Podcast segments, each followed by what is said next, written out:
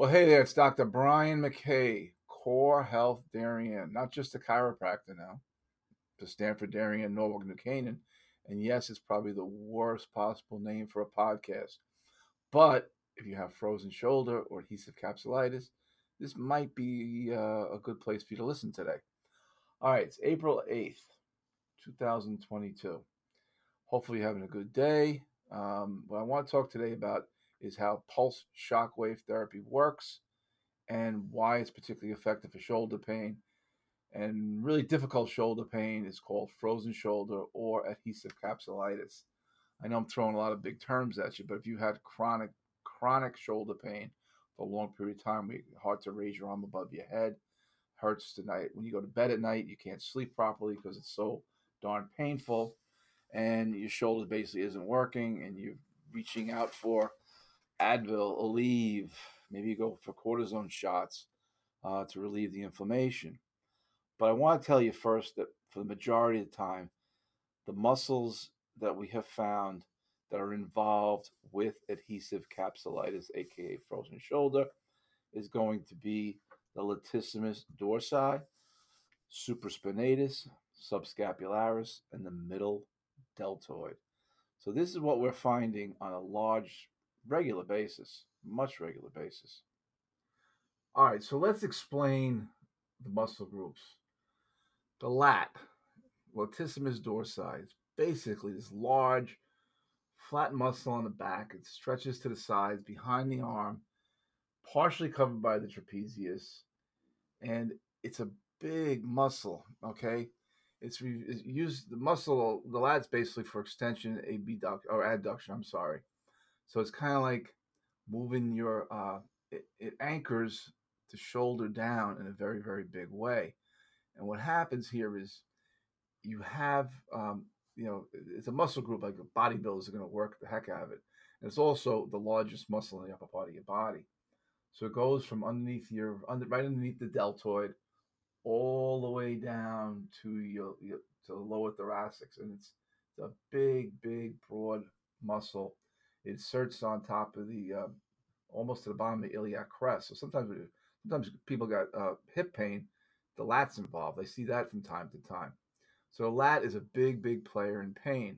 Uh, the fact that it's near the deltoid, tucked underneath the deltoid, would make sense that, that these muscles and groups are involved. So like I said earlier, you have the latissimus dorsi, supraspinatus, subscapularis, and the middle deltoid. So hopefully you get a good understanding of how broad this problem can be. And it's not, if you if you, if you go to go to typical therapy, if typical therapy doesn't work, what are your options? Is it surgery? Well, if it's not a tear, it's really not a surgical resolution. The, the Advil and Aleve, there's only so much Advil and Aleve you should be taking. And basically what happens when, when you have it for a long period of time, the muscles start to fail and this frozen shoulder kicks in. It just means you can't move your shoulder. Not a good thing, and a very, very painful thing.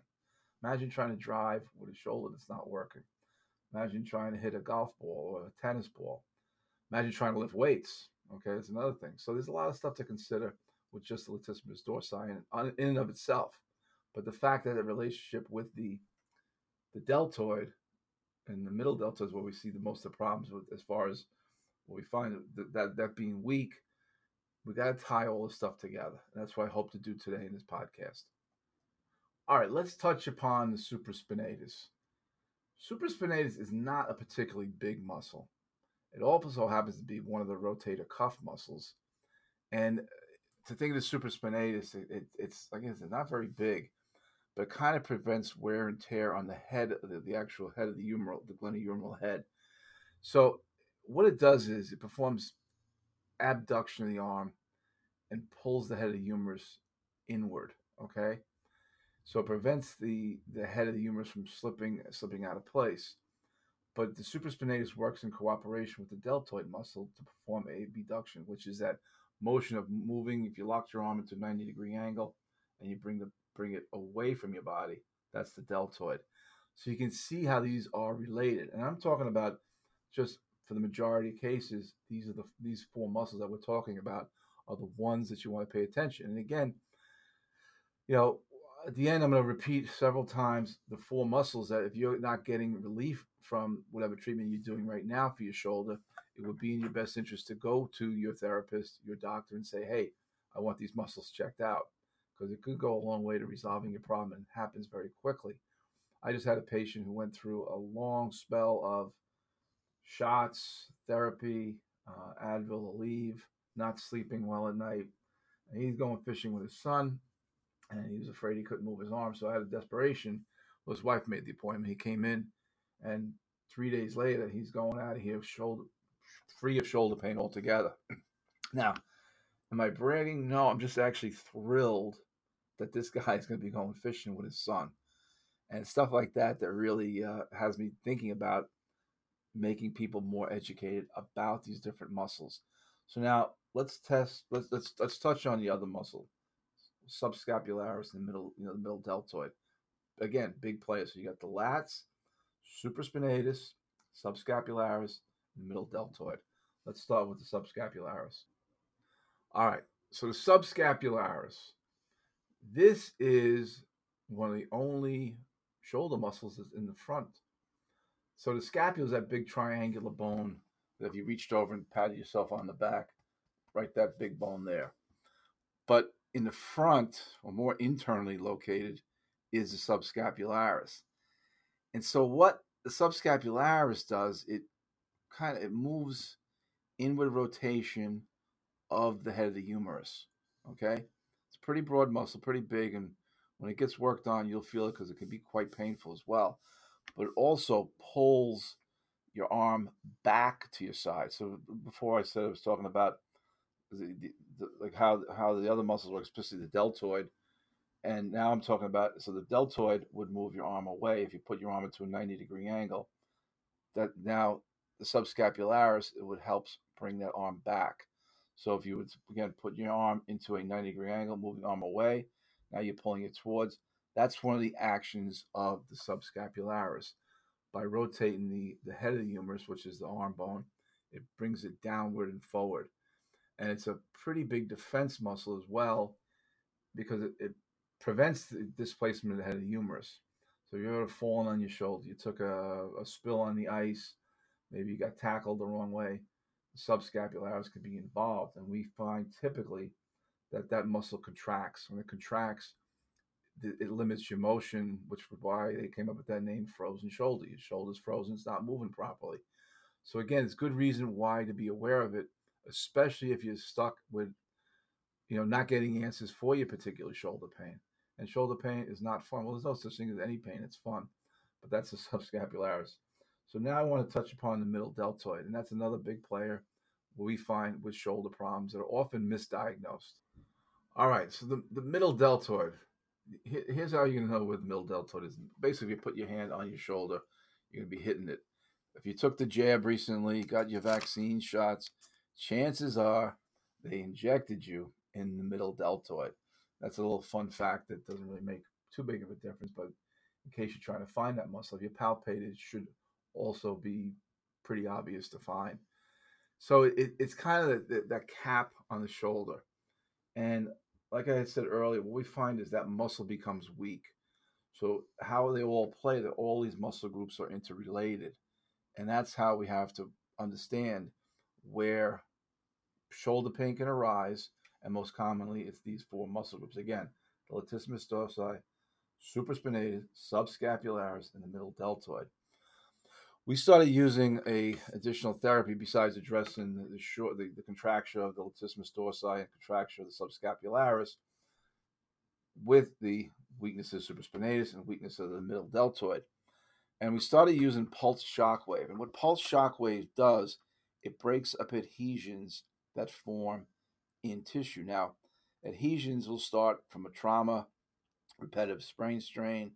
So if you fall on the ice, if you, again, get tackled playing football. However, there's many different mechanisms of how you can do it. Also, too, is repetitive sprain strain. If you're a carpenter, you use your, your hammer all day long. Well, you, you, you're taxing the muscles, but typically that's not going to aggravate it. These muscles have to work in coordination and move properly. So when it doesn't do that, these adhesions form in the in the outer in the fascia. Now, the fascia is a very nerve-rich covering to the muscles. And so what happens typically is the tissue, what, what, due to trauma, repetitive sprain strain, are going to, instead of being nice and smooth, you get pocks. It's like um, potholes. You know, you see a brand new uh, street and you see potholes. Those potholes are kind of in your head to picture what an adhesion is. Now, the adhesions prevent the smooth motion. Just like if you have potholes in the in, in the street, your car's not going to ride over it smoothly. Well, it prevents the muscle fibrils from moving because the covering contracts. Pulse radial shockwave breaks up those adhesions. It allows the adhesions, the tissue now, to form in a normal fashion. So it's kind of like taking a big eraser or take, taking some uh, asphalt and filling those potholes. But it, I, I wish I came up with a better way to describe it. If you can, hopefully you have a better understanding of what I'm trying to describe with this podcast. So the pulse shockwave allows for also a process called angiogenesis. Now, angiogenesis is a, it, it, it restores blood supply. It stimulates these tiny shocks, and they're not really painful. I mean, the only time a uh, pulse shockwave would be painful if you're on the bone. It doesn't, doesn't really belong on bone, but if you have a practitioner who's using it and they're not really experienced, they may hit the bone, you're going to feel a little bit of pain. But This, this gentle pneumatic tapping, again, breaks up adhesions or scar tissue. And adhesions are very much like scar tissue, but more on the micro scale. Um, and now you have increased blood flow to help heal that, that, that fascia level. So it's a very, very effective tool to mitigate shoulder pain, especially frozen shoulder, aka adhesive capsulitis. So I hope you learned a little bit today, but if you're having reoccurring problems with your shoulder, it tends to get worse. I mean, some people have what's called frozen shoulder. The shoulder doesn't move properly. Sleep goes out the window. More pain, less sleep, more pain, and you get into a kind of a downward cycle. Not a particularly good thing to have, but that's what you're up against. You find a practitioner who's not listening to you, and you have, say you did physical therapy, it didn't work. Identify these muscles for them. I mean, the therapist would know. I'm not telling any muscles that any doctor or therapist, but if you're not looking for these specifically, you can have a quicker solution to your problem. Now, if the therapist or the doctor you go to has shockwave, and then you sit there and say, listen, check my lat, check my subscap, my supraspinatus, and the middle head of the deltoid. Get those things worked on and see if it doesn't make you feel better. I was thrilled today, this guy, to go fishing with his kid again and not have that pain. It's definitely a rewarding feeling. And again, I'm not trying to brag, but it's just a great feeling when someone comes in with a problem, you're able to solve it in, you know, in this case, three visits. So it's a, it's a, it's fun when you get people out of pain. It's not fun they're in pain. I don't want you to get that, that in your head. But basically, if you're having any issues, you got a question, you can reach out to me. I'm more than happy to call you back. I'm in Darien, Connecticut, right near Stanford, Norwalk, and New Canaan, hence the name. My town's right in the middle of those three areas as well.